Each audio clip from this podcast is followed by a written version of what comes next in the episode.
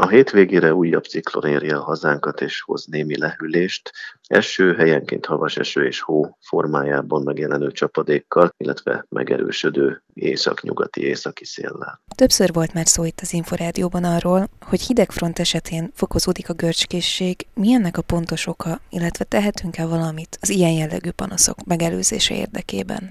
Hát ezeknek a haráncsikot és a simaizmokat is egyaránt érintő izomgörcsöknek a létrejöttét egyes időjárási paraméterek, mint például a légnyomás vagy a légköri ionizáció hirtelen megváltozása következtében csökkenő vér, kálcium és magnézium szintekkel lehet magyarázni. A belszervi panaszokat természetesen a zsigereket vagy az erekfalát alkotó simaizmok görcse szokta okozni. Ezeknek köszönhető az ilyenkor olyan gyakran megjelenő vérnyomás ingadozás, melkasi panasz, asztmás rohamok, fejfájásoknak a fellépése, de akár a szülések megindulása, koraszülések számának az emelkedése is tapasztalható ilyen időszakban. Sajnos a vér alvadékonyságára szintén kedvezőtlen hatással lehet, ezért a trombózisok, stroke esetek, infarktus esetek száma is valamivel magasabb hidegfront környezetében. Ha nem is tudjuk kiköszöbölni magát a fronthatást, de fel lehet rájuk valamelyest készülni.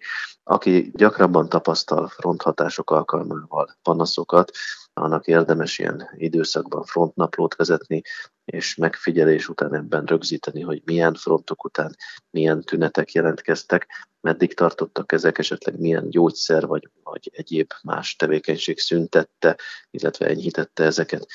Célszerű a frontokat megelőző napokban kerülni a nehéz ételek vagy a nagyobb mennyiségű alkohol fogyasztását, vagy más élénkítőszer fogyasztását. Érdemes megfelelő alváshigiénére odafigyelni, kálciumot, magnéziumot pótolni, folyadékbevitelre odafigyelni, illetve hát testedzéssel, esetleg váltott hidegvizes zuhannyal felkészíteni a szervezetet a közelgő meteorológiai megterhelésekre.